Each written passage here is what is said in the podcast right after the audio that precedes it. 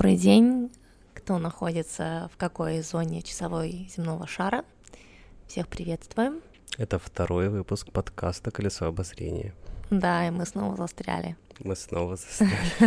Мне кажется, мы сейчас уже застряли, знаешь, потому что парк закрыт, и выключили электропитание по всему парку, и, видимо, мы здесь до утра. И, видимо, нам всю ночь сидеть. Ну, да. Это, это неплохо, потому что тема у нас очень интересная. Угу. Тема у нас очень э, глубокая, ну, как мне кажется, многогранная. Э, технологии, изменившие мир. Угу. Э, идея этой темы пришла после просмотра фильма «Оппенгеймер». Да, потому что там, конечно, показывалось изобретение технологий, которое очень радикально изменило мир. Да. Хотя все ли технологии, которые изменили мир, должны быть радикальными, как ты думаешь? А, давай посмотрим, что такое слово радикальный для нас. Ну, наверное, что-то, что можно разделить мир на до и после. Это однозначно да. Угу. Ну, я смотрела. Мне кажется, это был либо какой-то детективный сериал, либо это было в книге и была подделка письма какого-то или полотна художественного. Я не буду искажать факты, я не помню точно, но я помню, что э, очень хорошая была подделка, и удалось ее раскрыть. Э, была подделана бумага и, или, или полотно, на котором э, рис, рисовали э, произведение. Было раскрыто очень интересным образом, что в частицах бумаги при когда ее эм, исследовали на то, действительно это подлинник или нет, были, были найдены вот эти следы после взрыва бомб Хиросима Нагасаки, потому что это все облетело везде, и это попало уже везде. Просто вот эти загрязнения, uh-huh. которые, э, от, когда люди научились использовать угу. как говорится, атом. Мирный атом. Мирный атом, да. А, были найдены там, потому что вот это вот фоновое излучение, да, я не уверена, что я сейчас верна в терминологии, но, в общем, оно есть везде сейчас, и его можно измерить, повышенный вот этот уровень, на чуть-чуть, но он есть, которого не могло быть никаким образом, если бы эта бумага была оригинальная какого-то там типа 13 века. Вот. Боже мой. Угу. Я не помню, что это за фильм или эта книга была правда, но я помню, что там вот это вот, вот благодаря этому была раскрыта вот эта вот фальсификация. Это супер интересно. На прошлом подкасте, я напомню нашим зрителям, мы забаррикадировали дверь, потому что роботы восстали, и банкоматы повели их в бой. В бой, да. А, видимо, после этого подкаста мы с тобой купим э, счетчик Гейгера и будем мерить всю бумагу в доме, да? Слушай, ну, у меня есть такая теория, я должна сразу сказать, что она, естественно, никаким образом не доказана, и не надо ни в коем случае это пробовать пытаться как-то проверить или применить к своей жизни. Это просто даже эм, теория это правильное слово? То, что не доказано, то, что не имеет или теория это то, что доказали? Гипотеза. гипотеза, вот, гипотеза, гипотеза, да, буду верной в терминологии. У меня есть гипотеза, что вообще радиация, какая бы она ни была, даже самая-самая тяжелая, она лечебна. Ну, uh-huh. как лечебна? Эм, ее можно использовать, ее тела могут использовать для, например, мутации и трансформации, то есть, например, для какой-то такой мутации, чтобы э, можно было собственную кожу менять под другие условия обитания, например, где-нибудь в космосе, чтобы нам не нужен был скафандр. И почему, почему для нас радиация сейчас губительна? Потому что наши тела очень плотные, очень плотные, у них очень низкая энергетическая проводимость, вот, и ну, радиация, она не протекает сквозь тело, она застреет в тканях. Ну, это такой, это такое пограничная гипотеза с, ну, как геймификация тела и как тело может проживать свою жизнь, и каким образом тело можно превратить в инструмент управления своей жизнью. А, чтобы запросы, например, какие-то, да, не через голову делать, а через все тело, то есть буквально через все тело общаться с пространством. Опять-таки, да, это гипотеза, это не в коей мере недоказанный факт, но, в общем, у меня вот такие мысли, они достаточно давно у меня, что радиация на самом деле, она не губительна, но на данный момент нашего развития и существования здесь и сейчас в этом теле, а, да, она проявляет себя таким образом. Но вообще, что с ее помощью мы можем модифицировать себя и мутировать себя не в случайные какие-то плохие штуки, там типа три головы у детей, рожденных после каких-то таких, к сожалению, катастроф, а, а мутировать в то, что нам хочется по собственному желанию, по собственному выбору из осознания себя пространстве и своего тела. Вот, такая вот гипотеза. Насколько я помню, была еще какая-то гипотеза у тебя, я не помню, ты ее озвучила в прошлом подкасте или нет, что можно силой мысли или, не знаю, поправь меня, если я что-то не то говорю сейчас, э, вырастить себе конечность, которая не достает.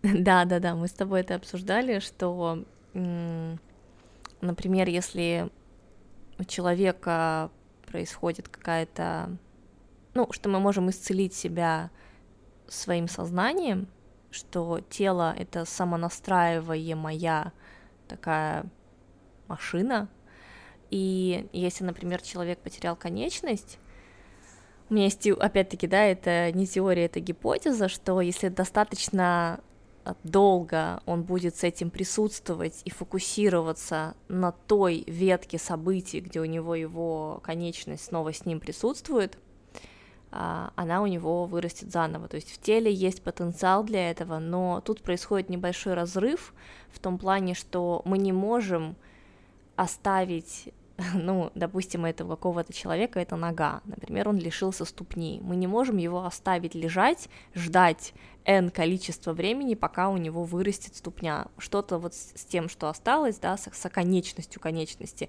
с ней что-то всегда делают, э, ее как-то зашивают, ее как-то обрабатывают, потому что это, ну, открытая рана, если бы была какая-то возможность оставить в каком-нибудь стазисе или в какой-то специальной, не знаю, лаборатории, да, вот эту вот просто конечность, чтобы она м- не гнила, чтобы там каким-то образом шло, шел кровоток, и чтобы, ну, чтобы не зашивать ее, я думаю, что силой мысли человек может вырастить себе конечность. Как ты думаешь, можно провести такой эксперимент? Я очень надеюсь, что нет. И это, как мне тоже кажется, это занимает достаточно долгое количество времени. Ну, то есть, по крайней мере, сейчас. А, возможно, в какой-то период люди доэволюционируют до того, что они смогут делать это мгновенно, и тогда не нужно будет ждать вот этот, этот долгий срок отращивания конечности, тогда с этим вообще не будет проблем. Вот. Вот такая у меня еще есть гипотеза. Это очень интересная гипотеза. Вообще интересно, как это можно форсировать, знаешь, то есть э, можно ли изобрести какую-то штуку, которая будет форсировать организм на выращивание собственных недостающих частей? Mm, мне кажется, да. Uh-huh. Помнишь в пятом элементе, когда они собрали ее из э, пятый элемент, вот саму Милу Йовович в самом начале фильма, они собрали ее из этих вот э, материал, там был генетический материал, вот в этой вот в руке, которая держала эту штуку, они фактически собрали и вырастили ее из, из вот только из вот этого. Uh-huh. Вот. я думаю, что такое изобретение возможно. И если честно, мне кажется, у меня нет достоверных э, подтверждений этого, но мне кажется, этим кто-то занимается уже. Ну, вообще это должно быть, потому что в поп-культуре, даже в такой массовой, как, например, Звездные войны, те же самые, там же потеря конечности это вообще типа четверг у людей. Ну, то есть, Обычный? Ну да, то есть там вообще никто не переживает особо, если он там потерял какую-то конечность, потому что ее можно очень легко заменить. Угу. Кстати, про конечности и в Звездные войны и потери. А, когда Энакин потерял все свои части и что от него осталось, а, и его сделали Дартом Вейдером, да, то есть он трансформировался, он же фактически потерял тело. тело и стал другим, буквально другим, да, он не потерял разум, но ну, его разум был настолько травмирован, степени. да, что да, да, да, что настолько изменен уже, что там буквально другая личность. Но интересно, что он и физически поменялся, то есть потеряв части тела, он потерял части своей личности. Угу. Тоже очень интересный такой момент. А, Звездные войны, Звездные войны. Там было очень много интересных изобретений, знаешь, там были всякие звездолеты, там угу. были всякие локальные машины, которые могут летать и прочее, и прочее.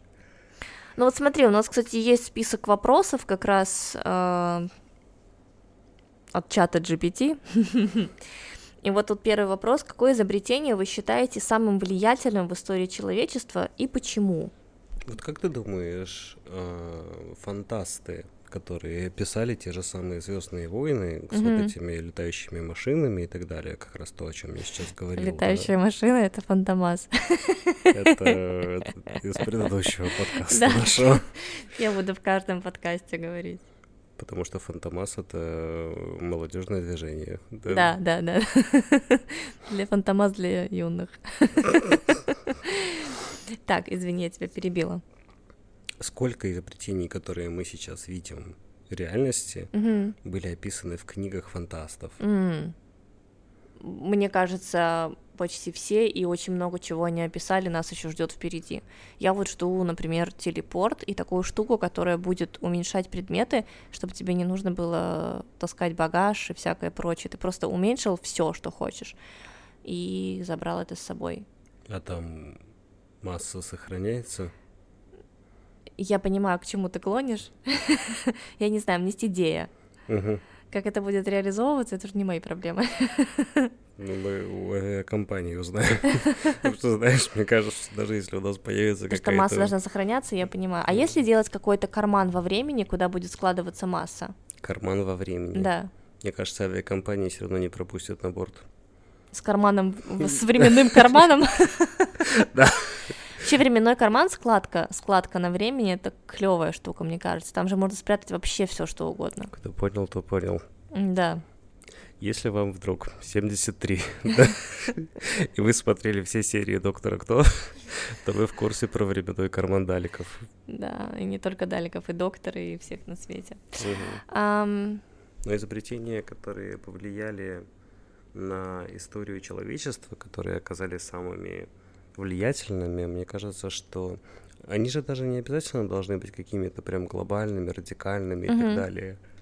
Ну, повли... ну смотри, ну однозначно то манхэттенские проекты, то, что они делали, а... безусловно, бомба, а... расщепление атома, это повлияло, ну как бы Безусловно, я с этим не спорю, ну, потому что это как бы по горячим следам Оппенгеймера, да, да, то да, есть да. сейчас вот, скорее всего, все в курсе о том, что вышел фильм такой Оппенгеймер, угу. да, Нолановский, угу. на 70-миллиметровой пленке, между пленки. прочим, он да, вышел, да, да. да. Вот, но, например, такое изобретение, как одноразовый стаканчик угу. или как а, лапша быстрого приготовления. Mm да, потому что вот, например, в Японии, насколько я понимаю, это изобрели, или в Китае где-то, ну, что-то такое, в какой-то mm-hmm. азиатской такой известной стране изобрели вот эту лапшу быстрого приготовления, а сейчас мы даже мир не можем представить без этого, несмотря на то, что мы с тобой ее не едим. Да, вот я только хотела сказать, я, я не ем лапшу быстрого приготовления. Представь себе азиатскую страну, где нет лапши быстрого приготовления. Это же вообще невозможно, потому что это настолько сейчас въелось в культурный код людей. Mm-hmm Код. Код. Код. Не, не культурный код. Культурный код. Потому что, как мы знаем, коты культурными не бывают. Коты только культурные. В бабочках и в очках. Но они же сбрасывают все со стола. Это они культурно сбрасывают. А. Пардон. Пардон. Ладно, прости. Э, культурный код. И... Повлияло ли это изобретение? Лапша? Лапша быстрого приготовления, одноразовые стаканчики в той же степени, как и э, Manhattan Project. project. Project. Manhattan Project. Manhattan. Um, ну смотри, насчет лапши я не могу тебе ничего сказать со своей, со своей стороны. Я была в разных азиатских странах э, и никогда там как-то этой лапшой не пользовалась. Но очевидно, если большое количество людей ее употребляет, очевидно, это как-то повлияло. Вот, например, стаканчики одноразовые. Э, представляешь, какое количество мусора, этих стаканчиков выброшено, крышечек, один раз ты этим воспользовался и все. Ну, то есть это поменяло планету в том числе. Мгм. Это, ну, хотя мне кажется, это усугубило, я использую это слово, это усу- усугубило такую тему, как social coffee, как social drink. Например, как есть э, социальный алкоголь, да, вот эта вот тема. Есть такая же. Социалистический алкоголь. Нет, не социалистический. Когда ты по случаю пьешь. По случаю дня рождения Ленина. Ага. Ну да. Ты понимаешь, что я имею в Да, виду, конечно, что понимаю, что ты говоришь. ты как будто бы, не ты, а другой любой абстрактный человек заказывает чай take away или to go а, не потому, что он действительно хочет этот напиток, а потому что это определенный образ. И Мгм. очень часто люди не задают себе вопрос, что они действительно хотят пить. Какой-то привычный в красивом стакане напиток или что они действительно хотят. То есть это такой American Dream. Ну, как будто бы, да, это какой-то один из атрибутов. Всем известно, что в Старбаксе в ко- кофе плохой. Да, да, вот это феномен Старбакса как раз, Почему мне все кажется. ходят в Старбакс до Вот, сих пор? вот. Я до сих пор прохожу мимо Старбакса где-нибудь, когда иду, и там толпы людей стоят. Это супер странно. Хотя Мельбурн, например, город, где мы сейчас живем, он заявляет о себе, что это город самого лучшего кофе на свете, хотя все ему говорят окей, Да, да, да. гордись, э, Ты знаешь, я бы хотела, чтобы ты сделал подкаст про кофе. Подкаст про кофе. Да, ты же очень супер разбираешься в этом. Тебе будет это интересно? Это чтобы тебе легче спать было? Я думаю, что если я сделаю подкаст про кофе, то все зрители заснут просто через минут семь. Хотя, возможно, это будет моя ну, может быть, аудитория. кому-то будет которым, супер которым интересно. плохо спать. Я знаю слишком много про кофе, про историю развития всяких Давай машин сделаем про кофе, далее. мне кажется, это будет интересно. Кстати, мне кажется, что... Кстати, кофемашины изобретение. Кофемашины, О. которые, да, которые мы сейчас видим На в принципе, кухне. везде, ну, да, в нашем случае мы видим их еще и на кухне, они в том числе повлияли на человечество, да, то есть они повлияли на развитие, повлияли на то, как мы видим современное общество, потому что те же самые Starbucks, не знаю, вот эти стаканчики take-away, ну, они же непосредственно связаны с кофемашинами, которые были изобретены буквально недавно Мгм. да, потому что кофе, который мы знаем, ну, на самом деле, тысячелетиями, Мгм. да, это же напиток, который никогда не был в стаканчиках take-away. Стаканчики take-away, скорее всего, изобрели, потому что у нас появился кофе, который люди захотели брать с собой, и ник- никто не захотел брать с собой фарфоровые всякие стаканы, чашки и так далее, ну, потому что это нелогично. Мгм.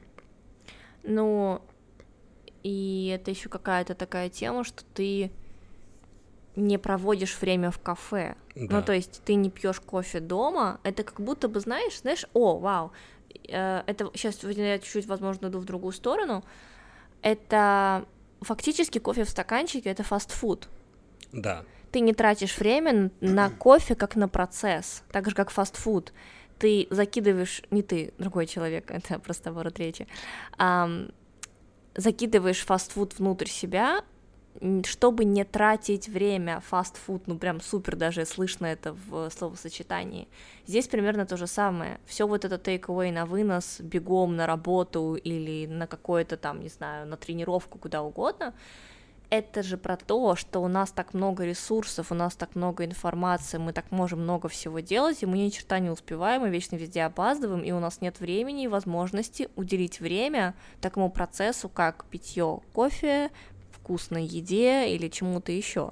как питье кофе, социализация в кофейне, да, там, не Мгм. знаю, есть же общие столы, например, да, то есть, понятное дело, что если вы там садитесь за общий стол, то есть какой-то шанс, что вы познакомитесь с новым человеком, Да. например, да, там, не обязательно, что это должны быть какие-то супер близкие знакомства или еще что-то в этом роде, да, ну, просто там, не знаю, сидит человек, ну, понятное дело, газету сейчас никто не читает, да, хотя э, ну, раньше читали, да, mm-hmm. то есть раньше все это, это медиа и так далее, все вот эти инстаграмы и так далее, это были газеты, mm-hmm. да, то есть люди скроллили, просто немножко другое скроллили. Между прочим, э, мне сейчас пришла идея в голову о клиповом мышлении, mm-hmm. а тебе не кажется, что газеты это тоже клиповое мышление? Но газеты не были основным источником, который люди читали. Люди читали газету, люди читали книги. Но мы же тоже сейчас Инстаграм э, используем просто, чтобы провести там пару десятков минут. Пару десятков минут, часов, пять, десять, пятого. Минут, а потом пару десятков минут я понял, что вот. некоторые сидят там часами. Ты газету не будешь, потому что она постоянно обновляется. Так Оно. газета постоянно обновляется. Газета обновляется раз в день, например. Газета обновляется раз в а день. А, а Инстаграм обновляется. Ты ленту можешь без... ты можешь подписаться на кучу людей и смотреть свою ленту бесконечно. Точно так же, как ты можешь подписаться на кучу газет. Но это другое. Вот если ты подписан, на, например, на Times и Esquire, то, ну, у тебя чтиво, по сути, на целый день в зависимости, конечно, от твоей скорости чтения. Но, но там очень... разные категории, ты, не, ты же не будешь читать прям все подряд, тебе прям все подряд интересно читать? Ну, так в Инстаграме я все подряд не смотрю. Ну, смотри, клиповое мышление это не совсем про типа клипы конкретно. Это ну, короткая передача информации, сжатая большим потоком. Ну, таким потоком, себе... который не успевает воспринять. Ладно, воспринять, переработать мозг не успевает. Как ты себе газету воспринимаешь? Ну, точнее, представляешь, это бумага, так. на которой с супер мелким шрифтом так. в несколько, иногда даже в десяток колонок написана информация, которая друг с другом вообще никак не связана.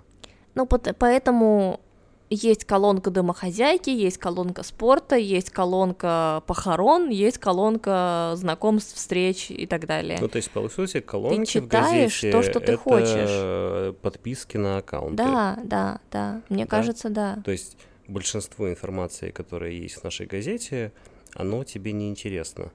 Да, и, я, и еще момент, что эта газета за день, она не обновляется никак. Угу. Она какая вот с утра была, ее напечатали из типографии, ты забрал. Все, ты прочитал эту колонку один раз и все. А в одном и том же аккаунте, например, за день может быть, там, не знаю, три публикации, десять публикаций, сторисы, разные uh-huh. соцсети. Ну, то есть, ну, это несравнимая нагрузка. Безусловно, это развитие, это более масштабное все, но я скорее про клиповое мышление, потому uh-huh. что все-таки вот эти колонки, которые были написаны в газетах, что они были супер маленьким шрифтом mm-hmm. и друг с другом вообще никак не связаны, это не зарождение клипового мышления у людей, как ты думаешь? Uh, нет, потому что я думаю, что это именно связано с видео. Uh-huh. Это яркие образы. Яркие короткие. образы, а если это глянцевый журнал? Это уже шажочек. Мне, мне кажется, мне кажется, глянцевый журнал это намного более яркое, чем э, Инстаграм. Ну смотри, например, э, согласись, что визуала супер много. Ну, то есть, вот, в отличие от той же самой газеты и книги, там, не знаю, в начале 20 века, сейчас у нас гораздо больше визуала везде. Uh-huh. И м- визуал, чем он хорош, чем он привлекателен, он передает тебе месседж, который есть, идею, да, какую-то, эм, таким, знаешь, как коротким слово, слово, слово, слово. А, э, коротким потоком, не знаю, информации. Ну, то есть там, скорее всего, не будет сложно закодированной информации, которую тебе нужно считать, переработать и как-то что-то с ней сделать в своей голове. Uh-huh. Там будет просто привлечение внимания зачастую. Фишка в этом что привлечь твое внимание, а там снизу ничего нет. Это как будто бы я дам тебе очень красивую коробку, такую с красивым потом, типа там подарок, а внутри будет пусто. Вот скорее клиповое мышление это про вот это. То есть журнал глянцевый это все-таки немного другое. Немного другое, но это уже ближе, мне кажется, к клиповому, к формированию клипового Потому мышления. Что там яркие чем... образы точно есть. Да, это ближе, чем газета, но по, по моему мнению, это еще пока не то. Но все равно это когда-то началось ведь, да, то есть когда-то у нас появился печатный станок, у нас когда-то началось книгопечатание, потом Но журнал, книга это другое. Нет, смотри, далее. я с тобой не согласна. Извини, книгопечатание и ну, книгопечатание, ладно, книги это совсем другое. Ты читаешь текст, он у тебя в голове складывается в структуру, он формируется в связи, и при том, что при этом, когда ты читаешь, э, допустим, какой-то абзац, ты у тебя в голове формируются образы, Мгм. а клиповое мышление не формирует никаких образов в голове, оно провоцирует стимулы. Красивая девушка в нижнем белье на, бане, на баннере, на доме где-нибудь, да, на плакате. Что она формирует? Ну, то есть, как бы, это стимул, но там нет, как бы, дальше образа. Да, конечно, можно пойти фантазировать с этим дальше, но это другая история. И, например, один и тот же текст од- одной и той же книги, отрывок, да, прочитаешь ты, прочитаю я, и пусть там будет одинаковый текст, у нас будут разные образы в голове. Мгм. И от одной и той же книги, прочитанной сегодня и прочитанной через пять лет, книга не поменяется. Поменяешься ты, и твое восприятие, и образы поменяются в твоей голове.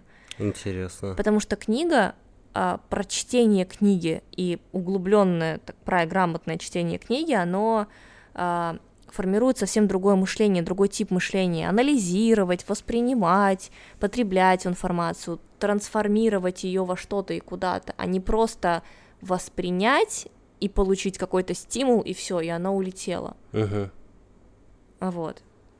Это было когда сделано, ты не помнишь? Это было в промышленную революцию или Что именно? изобретение печатного станка? Не-не-не, это какой-то... Это, это Иоганн Гутенберг, я помню это со школы. Это какие-то 1400 с какой-то 50-й, 40-й, А промышленная 500-й. революция случилась в 17 веке, да?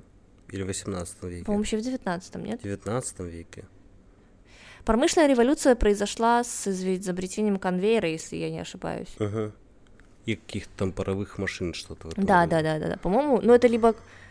Это не 17 век точно, это либо конец 18 либо 19 Слушай, я в датах не сильна. Как думаешь, какие вообще изобретения были ключевыми в этот ну, момент промышленной революции? Почему революция это случилась? М. Потому что были изобретены какие-то машины, Мгм. да, и это совершенно поменяло общество. М. Ну, кстати, вот что касается промышленной революции, это как раз-таки изобретение конвейера. Ага. Когда, кстати, очень похожа ситуация с тем, что происходит сейчас с чатами GPT и людьми, которых заменяют чаты GPT и Почему? другие. Очень и- интересно. Ну, потому что, смотри, например, раньше у меня была фабрика, и у меня было там тысяча рабочих, и они делали мне, например, у меня была, бы- была фабрика по производству, не знаю, туфель, и они делали туфли.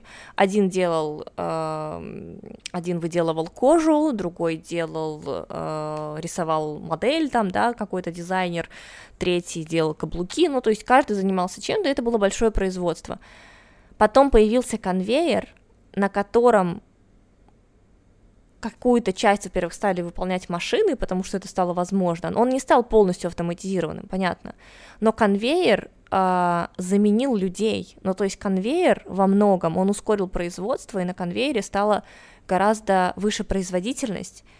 И люди, очень многие тоже, ну, ну, условно говоря, те, кто не смог адаптироваться, они а, потеряли ну, там, рабочие места, очень много же людей потеряло рабочих, рабочие места, но это было неприятным таким моментом, но это был шаг вперед, Мгм. однозначно. То есть получается, что так же, как и сегодня, Мгм. изобретения какие-то, которые радикально поменяли Не промышленность, будем говорить, какие. они отобрали работу у людей. Да. Да, точно так же, как и Midjourney отнимает работу у современных интернет-художников, так же, как и чат GPT отнимает работу у современных копирайтеров. У тех, которые не могут адаптироваться к новым условиям, да, она отбирает. Ну, то есть в промышленную революцию, когда изобрели штуки, которыми мы пользуемся каждый день сегодня, тот же Мгм. самый, не знаю, паровой двигатель Мгм. или эм, конвейер, Мгм. Люди потеряли работу. Ну, это то, что я знаю про промышленную революцию, и не факт, что все прям Мгм. я не буду утверждать, но насколько я помню, это было примерно так, что появилась новая мощная сила, которая заменила всех, и все увидели, о, вау, это стоит дешевле, производительность выше. Ну, действительно, а, если это стоит дешевле, если производительность у этого выше, и если иногда качество либо такое же, либо выше, Зачем я буду держать людей на своем заводе, когда я могу заменить их машинами? То же самое с чатом GPT, копирайтерами и художниками, и Миджорни, и вот это вот все. Зачем мне э, платить копирайтеру деньги? Он делает свою работу плохо, ну, или хорошо, неважно.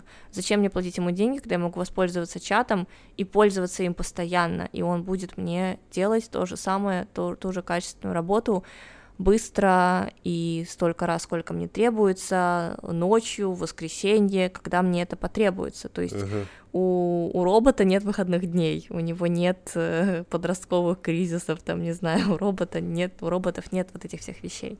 Еще у робота нет дел, которыми он занимается. Да, да, да, да, да, помимо, помимо той работы, на которую ты его нанял. Uh-huh. Вот, то есть мне кажется, как- как- как-то так. Но там же еще остаются всякие другие вопросы. То есть, если мы что-то произвели, у нас же есть еще вопросы логистики, транспорта угу. и подобное. Ну вот, кстати, у нас есть по этому поводу вопрос. Какое изобретение сыграло решающую роль в сокращении расстояний между странами и народами? Угу. Что ты скажешь? Я скажу самолет. Самолет. Да. Mm. А ты? Я бы, наверное, сказала сначала, возможно, телефон, телеграф, интернет, что-то такое. Потому что uh-huh. для меня, ну, здесь же... Эти расстояния — это возможность пообщаться. Да, для меня как бы расстояние — это не обязательно физическое расстояние, это расстояние именно возможности контакта и не обязательно физического, иногда контакта просто на уровне сообщения, голоса, изображения. То есть, мне кажется, это тоже, ну, сыграло важную роль в сокращении расстояния. Ну, то есть опять-таки, да, в прошлый раз мы говорили, что если 150 лет назад я по маме письмо в Питер отправляла на волках и кашалотах, uh-huh. то сейчас это секунда, ну то есть сколько там идет сообщение, ну, ну то да. есть супер мгновенно фактически, да, я молчу уже про всякие зумы, скайпы и так далее. Вот, так что, что мы еще с тобой обсудим сегодня? А, М, смотри, как технологии изменили наше представление о возможностях и будущем человечества. Знаешь, я еще хотела после Оппенгеймера, такую, такая тема меня, она не, меня не беспокоила, я просто про нее думала сразу после фильма, эм, что, ну, ну, условно, быть или не быть, изобретать или не изобретать какие-то такие вещи, и у меня ответ однозначный изобретать, uh-huh. э, изобретать и э, изучать и двигаться в направлении раскрытия тайн природы. А, конечно, хотелось бы, чтобы это происходило более бережно и осознанно, и с пониманием того, что весь организм планеты людей, что это неразделимая какая-то история, что а, очень глупо не понимать о том, какой эффект оказывает э... деление атома на природу. Да, это и какой эффект вообще оказывает. Ну, знаешь, часто люди думают, а, типа, я вот это делаю не у себя дома, на меня это никак не повлияет, но это влияет на всех. Ну, то есть это тот самый эффект бабочки, да, что она взмахнула где-то крыльями, а на другом конце света шторм. Это супер такая штука важная, ну, то есть что буквально действие каждое любого человека, оно имеет эффект волновой.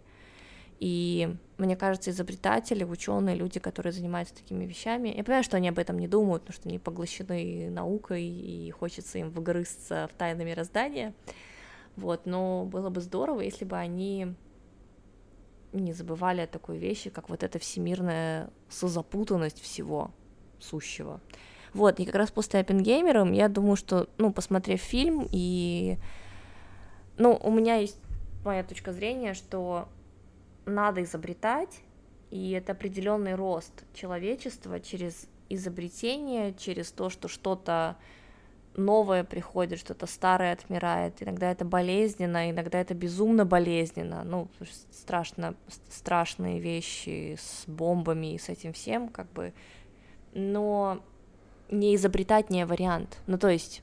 Это всегда благие намерения благими намерениями выслан путь в ад. Знаешь, такое есть? Да, есть такое. Так что... Ну, потому что атомная энергетика и многие подобные изобретения, они же всегда делались на самом деле во благо, они всегда делались положительным интеншеном. Да. Угу. И, ну, изначально это никак не планировалось применять в каких-то военных целях или что-то в этом роде. Например, даже такое банальное изобретение, как гироскоп, которое позволяет просто держать что-то, ну, стационарно, да, в пространстве.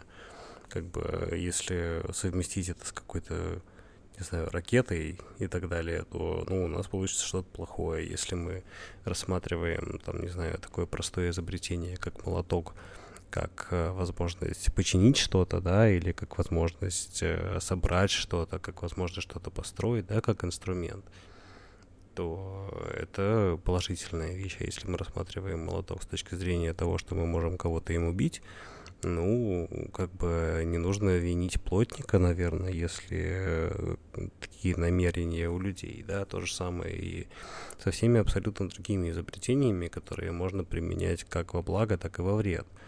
Ну, потому что атомная энергетика, я могу, конечно, сейчас очень сильно путаться в том, как это все устроено, потому что я не физик, но она самая чистая, и по идее она должна была быть самая безопасная из всех энергетик, которые у нас есть, в отличие от всяких там сланцевого газа, в отличие от нефти, лесов тех же самых, да, потому что если мы срубаем леса, то понятное дело, что лес не вырастет завтра, да, а атомная энергетика, она не так работает. Но, к сожалению, так уж получилось, что вот э, после фильма «Опенгеймер», насколько я понял, совпало так, что деление атома произошло во время войны. И люди увидели, что из этого да, можно сделать бомбу. Да. Ну да, как будто бы сидеть и ничего не делать, ничего не изобретать, не исследовать, ну, не играть с этим. А, это не вариант, и это не выход, потому что это будет стагнация и, и смерть, такая не в чистом виде смерть, как трансформация, а гниение.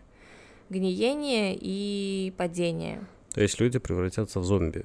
Да, то есть есть даже такой... Не, ну, понятное дело, что зомби — это сейчас поп-культура в основном, да, но у психологов многих есть даже такой термин «зомби». Да, mm-hmm. то есть э, люди, ну, я, например, очень часто наблюдаю людей-зомби. То есть у них жизни нет. У, не, у них есть? Э, какое-то существование. Ну, они едят, так. они делают повторяющиеся действия, у них нет цели. Мне кажется, такое не может быть. Полным-полно такого происходит. Mm. Мы никогда не знаем, что происходит у другого человека в жизни. Он может выглядеть как зомби, но у него может быть невероятно бурная жизнь внутри или дома, где его никогда никто не видит. Ну, то есть, как можно, как можно судить о человеке так? Ну, это то, что написано у нескольких психологов. Я, Я не люблю что... психологов. Ну, это такие психологи, знаешь, которые пишут книжки, вот это все. Это Таких не, я тоже не люблю. Это не те психологи, которые занимаются, ну, с людьми. Не доверяю психологам. А кому ты доверяешь, Нин?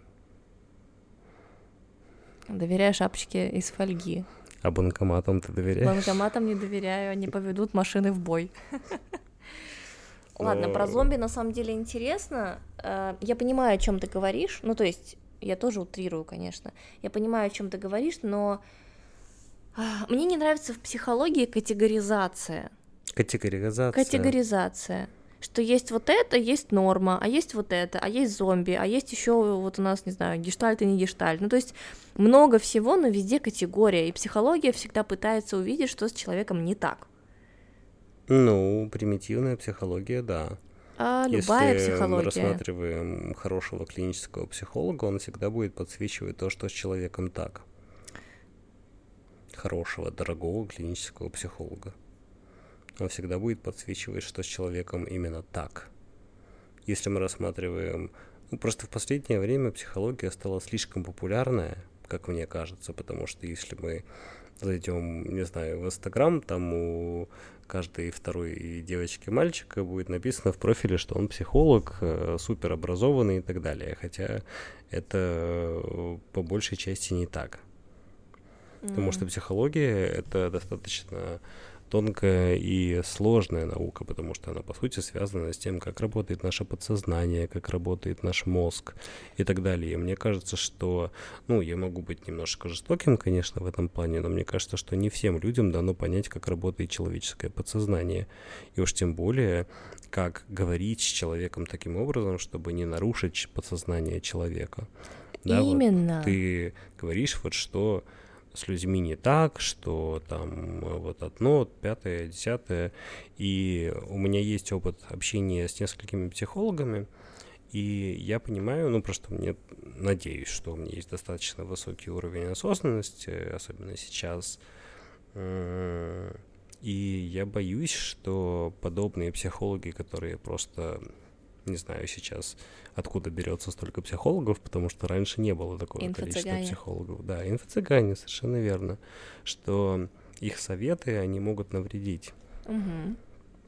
Да, то есть оперируя с такой тонкой и чут, ну, чуткой и чувствительной материей, как человеческое подсознание, потому что когда человек идет к психологу, он ему, ну, ну он ему доверяет. Он уязвим. Понимаешь, то есть он как бы открывает ту свою часть, которая весьма уязвима, которую легко сломать, mm-hmm. которую легко направить не туда, да, и если это делает человек, который действительно не имеет очень глубокого понимания всего процесса, mm-hmm.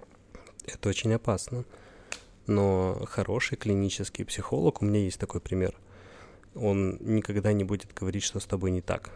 Ну, это был, ча- это, это был пример. Это не только по одному принципу я определяю, что я не люблю психологов, потому что они говорят все время, что с вами что-то не так. Нет. Я вообще считаю, что достаточно ли вообще квалификации у кого-либо, неважно сколько там степеней получил человек, что он там закончил и какой у него опыт, чтобы в принципе считать себя а, правым и считать себя а, воз, считать возможным вмешиваться в такую тонко организованную структуру, как человеческая психика. Ну, то есть, типа, надо прожить 500 лет, мне кажется, и тогда, возможно, ты что-то про это поймешь. Ну, то есть я для меня, ну, как бы я никогда не пойду к психологу, знаете, конечно, меня принудительно не направят. Uh-huh. я никогда не пойду к психологу, потому что, ну, я считаю, что ни у кого недостаточно квалификации. Ну, то есть ни у кого недостаточно опыта, знания, а, нет такого психолога, потому что это физически невозможно за короткий жизненный срок а, углубленно изучить такую материю, как человеческое подсознание, и изучить, и она же меняется постоянно. Uh-huh. Ну, то есть это не стабильная, не константная какая-то структура. И применять к ней категории психология для меня выглядит грубо. Ну, то есть применительно к тонкой вот этой вот э, внутренней организации человека. Вот. Мы с тобой куда-то опять э, очень отошли. Ну, просто все темы на самом деле друг с другом связаны. Угу. То есть э, изобретения связаны друг с другом, психология связана с изобретениями. Например, э, как могут изобретения помочь в той же самой медицине или как они могут помочь в передвижении, да, в, ну, например, да, вот, например, в такой в транспорте. теме, как транспорт или мобильность, да. Да, у нас есть такой вопрос. Да, у нас есть такой вопрос? Да, вот. Какие были самые важные изобретения в области транспорта и мобильности? Угу. Mm. Ну, я, наверное, ставлю на рельсы свои вагоны. Почему? Почему именно рельсы? Потому что мне кажется, что такая вещь, как колесо, она весьма ограничивает наше передвижение, потому что колесо не везде может проехать. В смысле? Типа оно не может проплыть, э, ты это имеешь в виду? Или это какие-то труднодоступные места именно на земле, сухопутные? Да, именно сухопутные места, и мне кажется, что изобретение рельс, соответственно, поезда, да, какого-то там, не знаю, паровоза и прочее, это изобретение, которое максимально сильно повлияло на развития транспорта и мобильности, потому что, как мне кажется, мобильность и транспорт, я, насколько я помню, я в предыдущем подкасте тоже затрагивал эту тему, она буквально связывает одну большую страну или несколько разных стран. С точки зрения логистики, с точки зрения доставки различных грузов, различных стройматериалов, потому что именно с помощью поездов можно доставить практически все в то место, где, по сути, ничего нет, и сделать там что-то новое. Почему именно поезда? Потому что поезда имеют очень большую грузоподъемность, mm. в отличие от автомобилей. И самолетов. Да. И Или само... самолетов тоже. Нет, самолет не может перенести столько, сколько может перевести поезд, даже близко. Да? Да. Потому что поезд mm. может быть бесконечно долгим. Ну, не бесконечно долгим, но поезда могут быть... Ну, знаешь, у меня был какой-то пример э, в детстве. По-моему, мне было что-то из разряда 12 или 13 лет. И я наблюдал, как товарный состав, это mm называется, ехал перед моими глазами, не заканчиваясь, наверное, минут 17. Это какой-то мегапоезд. Mm. Это, может быть, ты попал в цикл времени? И вот э, Может, вполне это была возможно, одна минута, что... это был зацикленный цикл времени. Ты думаешь? Да. Ну, вполне может быть, что так и произошло, но поезд был, mm-hmm. ну, казалось, что он не закончится вообще никогда, mm-hmm. потому что он уехал ну, по да, моей да, памяти да. куда-то в горизонт и э, не заканчивался и нигде не начинался. Да. То есть товарные составы могут быть, ну, очень сильно длинными, да, mm-hmm. и, соответственно, грузоподъемность каждого отдельно взятого вагона, она, ну, исчисляется тоннами. Mm-hmm. Mm-hmm. Это очень интересно. Ну да, потому что лошадь это не доставит, автомобиль это не доставит. Никто это не доставит, кроме Пароход, поезда. Ну да, поезд, слушай, так интересно. И все, значит, ты ставишь на рельсы. Да, я ставлю на рельсы. Окей. Я хотела поставить на лошадь ее сбрую, подпруги и так далее, но ты обогнал меня с поездом. Поезд Ладно. еще и движется быстрее, чем лошадь. Смотря какая лошадь. Ну да. Если это лошадь, которая грабит поезда. Да, да, да. Знаешь, да. эти фильмы, где люди Вестерны, да, на лошадях обгоняют поезд, чтобы его ограбить там и так далее. Да, да. С поездом, конечно, есть большие проблемы с тем, что он может ехать только в одном направлении. Ну, то есть нужно изначально понимать, где вы хотите построить новый город — или где вы хотите построить что-то там другое. Что значит в одном направлении? Ну, он едет по рельсам, он не может свернуть куда-то. Да, но он может обратно поехать? Угу. Ага, слава богу. Может поехать обратно. Угу. Ну, ты имеешь в виду в, только в одном направлении туда и обратно, ну, то есть... Ну да. Да, окей. Безусловно, есть какие-то остановки посередине и так далее, mm да, но в отличие от автомобиля или лошади или самолета того же самого, мы не можем поехать, куда нам хочется. Ну да, вот, например, я даже прям сейчас вспомнила из истории, из истории школьного учебника, что это транс, транссибирская железная дорога, что когда ее построили, она прям там супер как-то прокачала Россию, что-то такое было. Угу. В общем, прямо я сейчас вспомнила своего педагога, она стояла возле огромной карты России, что-то нам там рассказывала. Это где люди поднимали целину? А чуть-чуть пораньше. Поднимали потом уже. Угу. А, смотри, я бы хотела еще вот какой вопрос сегодня обсудить, если ты не против. Как технологии изменили наше представление о возможностях и будущем человечества? Мы немножко начали, да, затронув карманы времени, туннели всякие и так далее, телепорты. Что, что еще? Ну, то есть какие технологии, может быть, ты знаешь какие-то что-то, что прямо сейчас чем занимаются и может быть, еще потенциал есть, да, какая-то технология. Но я вот очень надеюсь, что кто-то занимается телепортом, например. Это было бы гениально. Вот, это было бы какой-то такой прям потрясающий, действительно революция. Вот представь, у тебя есть телепорт, и он у тебя дома, или он у тебя с собой все время где-нибудь там на руке, не знаю. И тебе фактически ничего не надо, тебе вообще ничего не надо, тебе не нужен дом. Ну, то есть ты можешь быть где угодно, ты можешь жить, не знаю, в Париже, а на работу уходить в Австралии. Ну, то есть ты можешь... У тебя может не быть ночи никогда. Ну, или может быть всегда ночь, всегда зима, или... То есть и вот это вот перемещение, это, это, это кайф. Очень круто. Ну, знаешь, такой вопрос с телепортом, да, как это, как Шелдон, помнишь, есть проблема с телепортацией. И действительно, это интересная проблема. А, тебя переносит буквально, ты как будто бы переходишь в другой как бы в, в другую комнату, да, в кавычках, Мгм. или тебя расщепляют, а потом собирают заново. Плюс еще могут возникнуть проблемы с невидимостью. М. Проблемы с невидимостью однозначно могут возникнуть.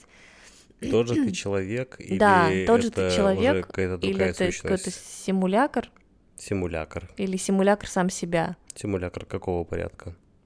М, Получается, что это симулятор какого третьего порядка, наверное. Первое это фотография. Я помню, Да. что третий или четвертый это цифры. Нам нужно еще раз разобраться в порядке Нет, нет, нет, мы, мы, раз- мы разбирались, просто мы забыли э, первый, второй, третий, Да, четвертый, что зачем. Вот эту очередность мы Мгм. забыли. Но учитывая, что мы с тобой сегодня говорили о Звездных войнах и о Ага. том, что Дарт Вейдер отличается от Энакина Скайуокера тем, что он, по сути, потерял свое тело целиком, Ну, почти, п- да, да, практически да. целиком, и сошел с ума, Мгм. как это выглядит в телепортации? Ты ведь моментально теряешь все свое тело. Мгм. Это, это если тебя расщепляют на частицы. Тебя расщепляют на частицы, а как еще можно это сделать, как ты думаешь?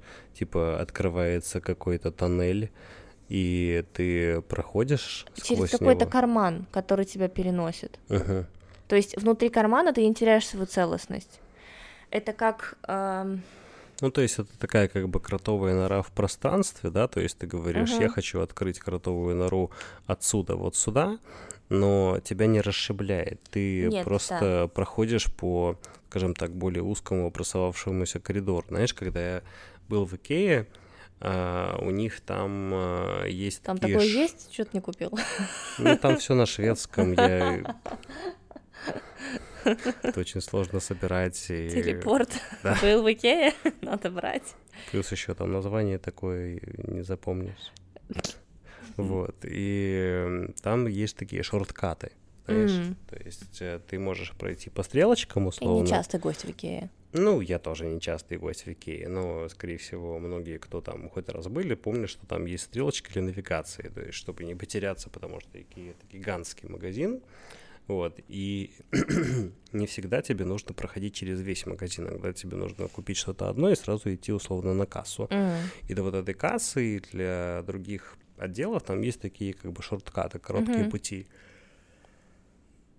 Так. И И... это очень сильно похоже на вот эти телепорты, о которых ты сейчас говоришь. То есть, по Мгм. сути, у тебя открывается какой-то такой короткий коридор Мгм.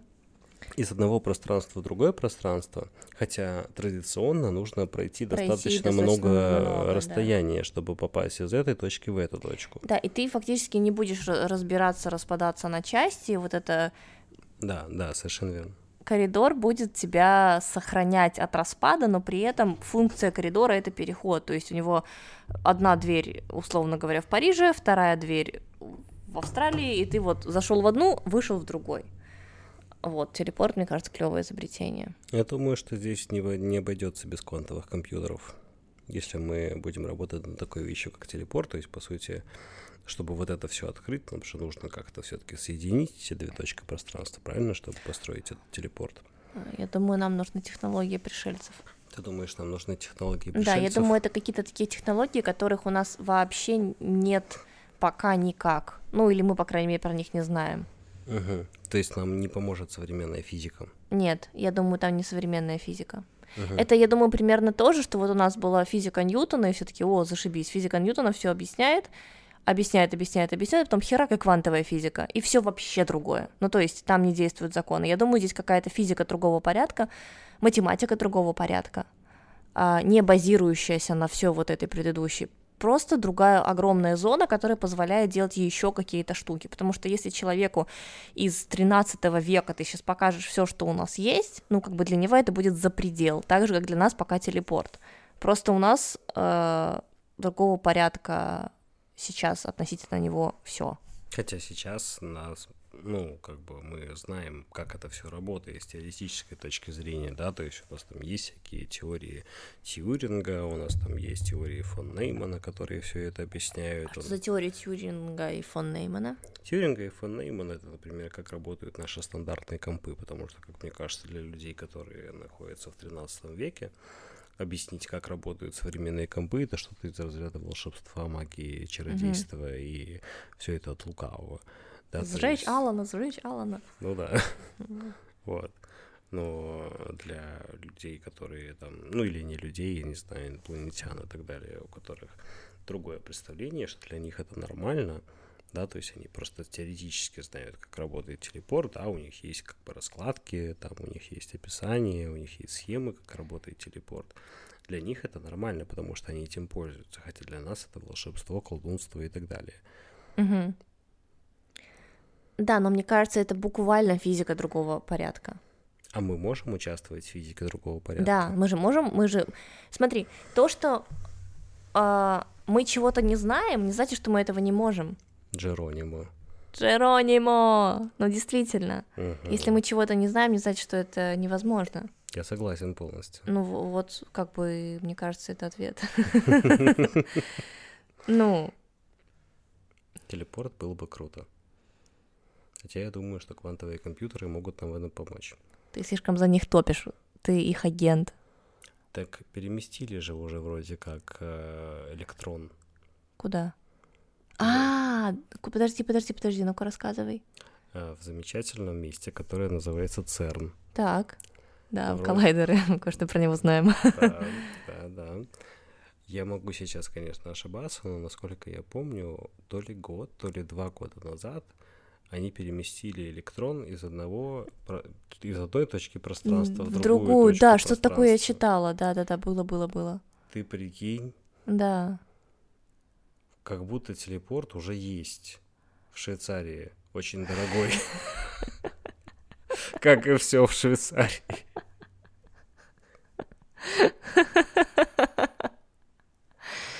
Слушай, да, это интересно. Ну а мы же все состоим из э, электронов, протонов, нейтронов, то есть мы все состоим из атомов, состоим из молекул, то есть по сути... Саша, смотри, что я, что как бы, что я хочу, что моя, моя мысль какая. Типа раньше люди думали, там, в 13 веке, что мы состоим из мяса, костей и святого духа. В общем-то, они были правы. Потом оказалось, что мясо, кости все это состоит из атомов, молекул и так далее. И мы Потом думали, оказалось, что это неделимая штука. да, потом оказалось, что там есть еще кое-что помельче. И то есть наше представление даже о собственном теле совершенно другое, чем у людей в 13 веке. И что если есть еще какие-то структуры в нашем теле, которые, послушай, вот сейчас прям, по- пожалуйста, услышьте меня, которые мы пока не можем измерить, просто потому что мы не знаем, что нужно измерять. Это все вот эти вещи, когда ты думаешь о ком-то, этот человек тебе звонит. Это все вот эти вещи, когда ты думаешь о чем, чтобы вот это, я хочу, чтобы это произошло, и оно происходит. Ты не загадываешь желание, ты не сидишь в позе лотоса, ты не жжешь свечи, ты не занимаешься вот этим вот всем. Ты просто думаешь, и твоя мысль мгновенно это материализует. Это происходит. Я не сумасшедшая. Ты сам свидетель многих таких ситуаций в жизни. Это правда. И... Но это невозможно отрицать. Ну, то есть, Просто мы не знаем, что это такое. Мы не знаем, Если что мы это. знали, что это такое, но мы не знаем, что это такое.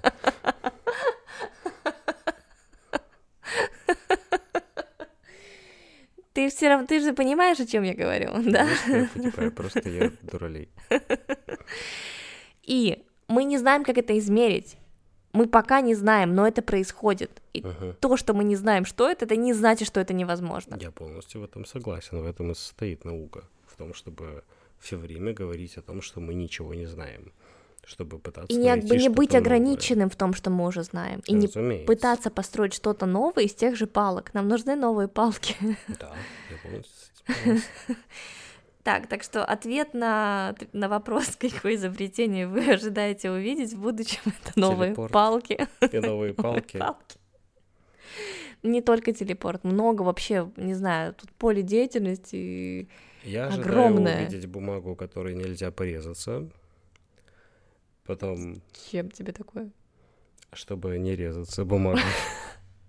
Не режься бумагой, режься ножом. Я еще хотел бы изобрести какой-нибудь такой э, экзокостюм, как в Дюне, который М. позволяет, во-первых, э, полностью защитить все тело целиком, М. во-вторых, быть э, независимым от среды, то есть чтобы можно было и под водой находиться, и в открытом космосе Мгм. находиться, и Это очень круто. подобное. Это очень круто. Ты бы хотела такую штуку? Да, я бы очень хотела такую штуку. Какой-нибудь маленький небольшой прибор, например, браслет или обруч, который ты активируешь, и он создает вокруг тебя такое невидимое защитное поле, которое обволакивает тебя а, и не позволяет проступать извне радиации, вирусом, токсином, какой-то такой всякой непонятной ерунде, которая может встретиться на новых планетах или в космическом космосе. Космический космос. Космический Нормально. космос. Космический космос. Просто а, с 3 часа ночи мы угу. немножко заговариваемся. Вот, мне кажется, такой костюм было бы офигенно иметь, и он бы поддерживал, помогал жизни. Поддерживал мой старый позвоночник. Я думаю, что эти костюмы, почему называется? Эти костюмы изначально изобретают, чтобы поддерживать старый позвоночник, а все вот эти выходы в открытый космос это так, ну, просто бонусы, да, побочечка. Спасибо большое, что слушали наш второй выпуск подкаста. Да, спасибо, оставляйте вопросы, комментарии. Кстати, что вы думаете по поводу стаканчиков и социального питья кофе в стаканчиках? Что, если попробовать дать себе больше удовольствия и заказать кофе в хорошей чашке, может быть, даже из фарфора, и провести время с кем-то или с собой, наслаждаясь напитком? Это отличная идея. Общайтесь с собой, общайтесь с людьми, пейте хороший кофе. И да, у нас, очевидно, будет подкаст про кофе. Само собой. Для всех тех, у кого есть проблемы со сном, слушайте наш подкаст про кофе. Или этот подкаст. В общем, наше колесо заскрипело и покатилось вниз. Всем хорошего, чтобы у вас там не было. Да, пока-пока.